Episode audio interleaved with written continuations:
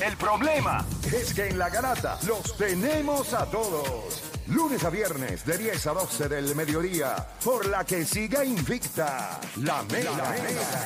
¡Let's go!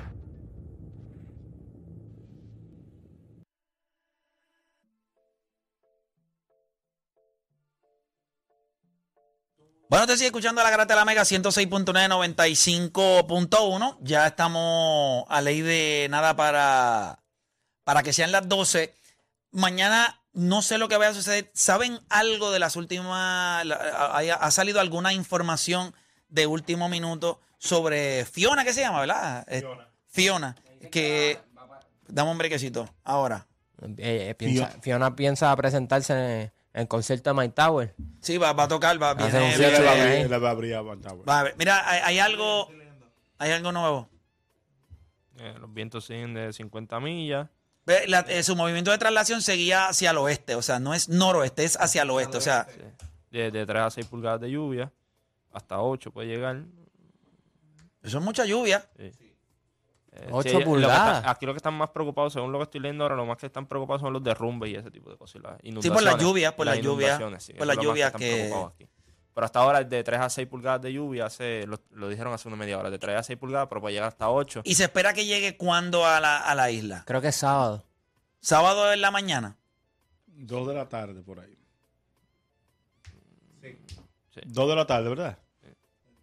el sábado por la noche. eh, eh, no sé, entre sábado. No, ti- no tienes micrófono, papá. Entre sábado por la noche y domingo. Entre, el sábado por la noche en domingo.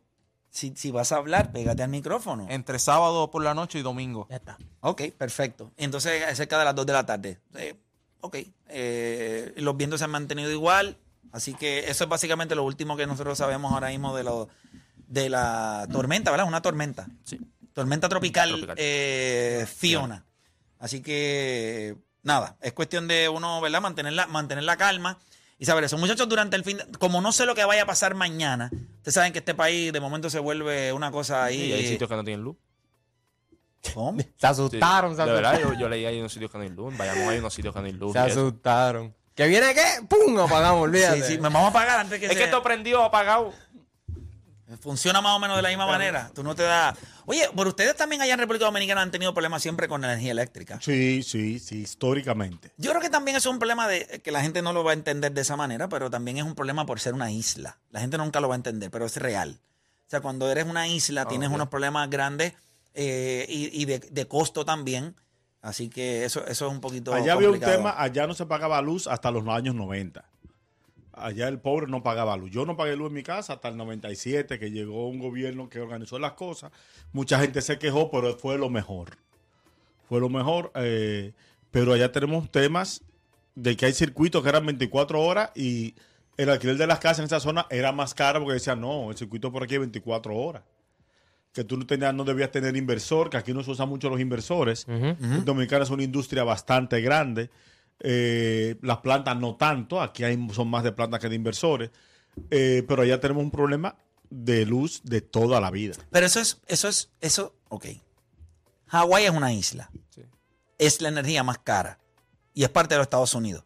Es que eres una isla. Eso, eso nadie, no, ¿verdad? No mucha gente se lo, lo- lo comenta, pero cuando eres una isla hay una, hay, hay unas dificultades eh, para poder tener un sistema económico estable. Es caro. Y cuando el sist- la energía más cara en todos los Estados Unidos se paga en Hawái. Entonces tú te preguntas, ¿pero y por qué? Porque es una isla. Y obviamente cuando no se hacen las cosas correctas, por lo menos acá en Puerto Rico, pues no sé si en Hawái tengan, eh, se paga caro. No creo que tengan problemas de, No, sí. de energía. Allá en Dominicana, Acá en allá, Puerto Rico es caro Y hay problemas. y hay problemas. ¿Por qué? Porque no se manejó de la manera en correcta. Dominicana es caro y hay problemas. Sí, normal. No, yo pago de luz, yo pagaba cerca de 100 dólares en un momento dado. De repente, consumiendo lo mismo, pasé a pagar 200 dólares. Hubo un tema nacional y bajaron. Y ahora pago 190. Bajaron 10 de los 200 que me habían subido. Si te subieron 100 pesos, pero te bajaron 10. Sí, no, los adecuamos. Hay un error. Sí, pero me adecuaste en cuánto. 10 dólares. Y tú no tienes con quién quejarte porque allá, aunque tú te desconectes del sistema, tienes que pagarle un fi- fijo si te desconectas. Sí, sí, eh, de por vida, es como si una pensión. No, tú estás obligado Igual a el estar con ellos. de- de Pero yo no quiero, yo no, y hay gente que ha ido, mira, esa casa está vacía, no vive nadie, me voy dos meses, no vive nadie, desconecté todo, si quería llevar el contador, apagué todo, y aún así le llegan la... eh, es un problema grave de tercer mundo. Del tercer mundo. Oye, el sábado es la tercera pelea entre Canelo Álvarez y Triple G. Mañana es habla lo que quiera, este, pero quiero tocar ese tema rapidito con ustedes porque yo sé que lo estaban tocando fuera del aire. Eh, yo, yo considero que Canelo Álvarez eh, va, va a noquear a, a- a Triple G. No que lo va a noquear, que lo va a tirar ahí. No un paqueado. No, no paqueado, no, no va a quedar como paqueado. Pero yo creo que el- el- va, va a ser tanta la- el- los golpes y la, y la presión y todo. Va a ser una pelea buena, pero no va a poder aguantar el empuje de Triple G en esta ocasión de Canelo y termina por nocaut o nocaut técnico, así como yo la veo. ¿Cómo la ves tú, Dani? Bueno, yo creo que para las primeras dos peleas, este, Canelo Álvarez estaba en la dieta esa de, de vegano. Ahora lo que le va a dar es por el a Triple G. Le- como ustedes habían mencionado, yo creo que le, da, le, va, le va a pasar factura. Y, y yo creo que Canelo, después de esa pelea de, de Vigor, quiere dejarle saber a Este claro un- una bestia. O sea, no es el mismo tipo. Sea, este tipo está demasiado grande, Cada demasiado más me- fuerte. y- y mejora Su defensa es mejor. Yo, yo creo que Triple G no. Y mira que yo soy fan. A mí me El gustaba único chance G. que Triple G tenía para ganar fue la primera vez. Que Yo entiendo que la ganó. Pero luego de eso, Canelo va mejorando y este va envejeciendo. Así que no veo como. Sí, no, es, G. no es como que una receta buena. ¿Cómo lo ves tú, Aquiles? Yo siempre espero que a Canelo le den. ¿Tú le tienes cosas? ¿Tú le tienes cosas a Canelo?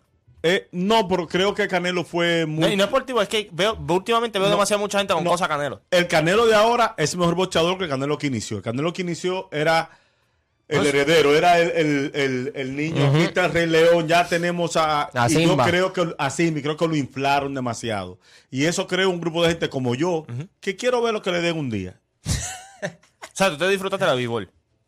Sí, que sí me la gocé.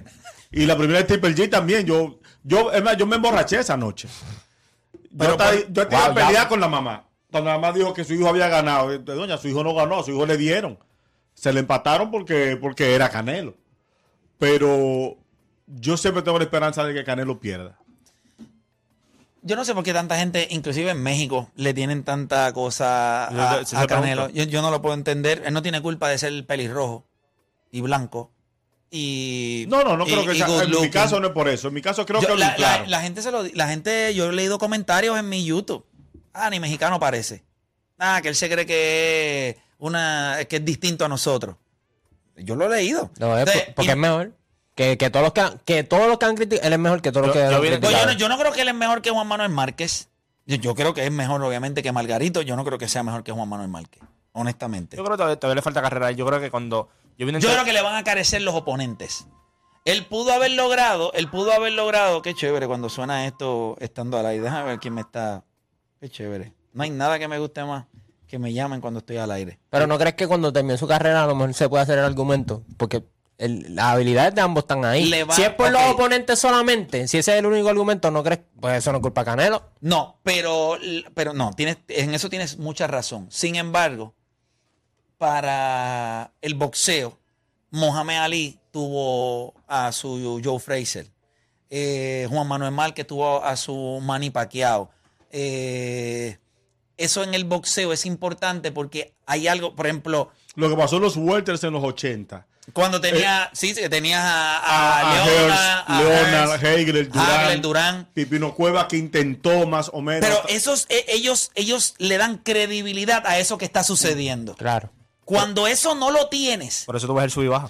Tito, Por eso tú ves el sub y Tito baja. tuvo, Tito tuvo su de la olla, su Hopkins, eh, Fernando Vargas te, te da un buen momento, su Macho Camacho. Pero Canelo. Pernell Whitaker. Pernell Whitaker. Pero Canelo tú lo ves y se siente como que lo fueron llevando es la única. a pero- nivel de marketing. No, yo creo, yo, no, yo creo que el, el talento está ahí.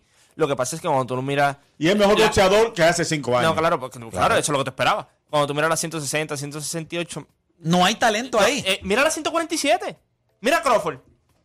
Solo. Pa- pa- Solo. Tú, tú puedes hacer el argumento que talento, talento por las nubes lo tiene. Pero cuando, tú- como tú dices, cuando tú ves los oponentes, vas a decir, papá, pero es que. ¿Sabes? Estas no son las 140 hace 10 años atrás, hace 15 años atrás. O sea, ahora mismo los pesos pesados estuvieron por un tiempo perdidos. Ahora es la crema de la crema allá arriba. Yo estuve leyendo que hay uno de ellos que va a subir a la, que estaba en la 135 que va para la 140. Este, te voy a chequear ahora rapidito. Pero hay un problema de talento dentro del mundo del boxeo ahora mismo. Y, es la realidad. Cuando, Eh, tú, cuando tú miras ese peso, sí, ese peso de las 130, 140 está bien. Está bien, hay mucho boxeador, pero cuando vienes a ver 147, que era un peso que todo el mundo, cuando piensa en boxeo, viene 147, 154 y rápido miran eh, al heavyweight. El heavyweight está bien ahora en estos momentos. Pero cuando tú miras a 147, tú, tú llevas cuántos años esperando por Crawford, por ver una pelea grande de Crawford. Sí, no, no, no hay los oponentes para lograr eso. ¿Por qué tú crees que Manny Pacquiao siguiendo peleando, con cuánto? Con 700 años seguía peleando y, y la... ¿Sabes? Porque no hay eso. Entonces yo creo que el sub y baja de él ha sido eso, es tratar de buscar a alguien. Yo creo que en Golovkin él tuvo eso, pero cuando tú miras a ver... Las peleas de Triple G estuvieron duras, pero es como tú dices, no hay ese oponente que cuando tú se retire Canelo, a lo mejor tú digas, tacho, la, la Le ganó a fulano. No, la pelea con fulano. ¿Sabes? Todavía yo no lo veo así, pero con- yo creo que también la personalidad de Mayer, por como es él.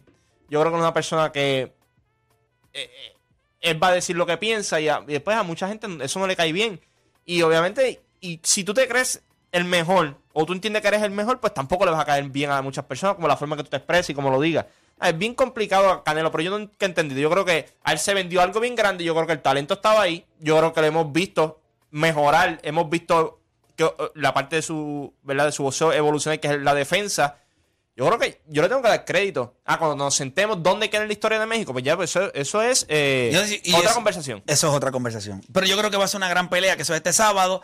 Así que, ¿verdad? T- Estoy pompeado, esperando. O sea, a mí, me, a mí me gusta Canelo Álvarez. A mí me gusta. A mí me gusta verlo. Yo creo que ha evolucionado. Me gusta lo que hace a nivel defensivo. Y creo que siempre una Los pelea. mexicanos son buenos defensivos. Sí, pero Canelo no lo era al principio de su carrera. So, haberlo visto cómo se empleó, cómo trabajó. Pero él es, un, él es un mexicano distinto. Él no va hacia adelante. O sea, él es bien inteligente. Él sabe que tiene la habilidad de boxear. Lo va a hacer. El mismo Tito te lo dice en la entrevista. Dice, yo me iría a una guerra con él porque él sabe boxear. A ver, esto no es de que nos vamos a entrar a trompar los dos. No, el Canelo es bien inteligente en ese aspecto. Y es porque eso mismo, él sabe boxear. Si te, te, te quiere dar las trompas, te va a dar- Yo creo que esta pelea con Triple G va a salir. Él está molesto. Lo de vivo, él está molesto. Yo creo que esta pelea, él es Va- una el, que va- el que va a pagar el precio va Eh, a ser eh, Triple G. este, es Triple G. Mira, gente, rapidito por acá se abre séptima función de la mejor parodia del 2022. Molusco presenta el juego del cab. Con un elenco que te hará reír de principio a fin. Oye, escucha bien rapidito. Carlos Vega, Robert Fantacuca, Alejandro Gil, Ali Warrington, Nowy Fragoso, Danilo Buchan, Naime Calzada, Jason Calderón, Chumi Lucen y el Molusco, el juego del cabro. Oye, solo se presentará en Bellas Artes de Caguas, domingo 18 de septiembre y sábado 24 de septiembre. Boletos a la venta ya en molusco.com. Escribe y dirige la bestia Carlos Vega.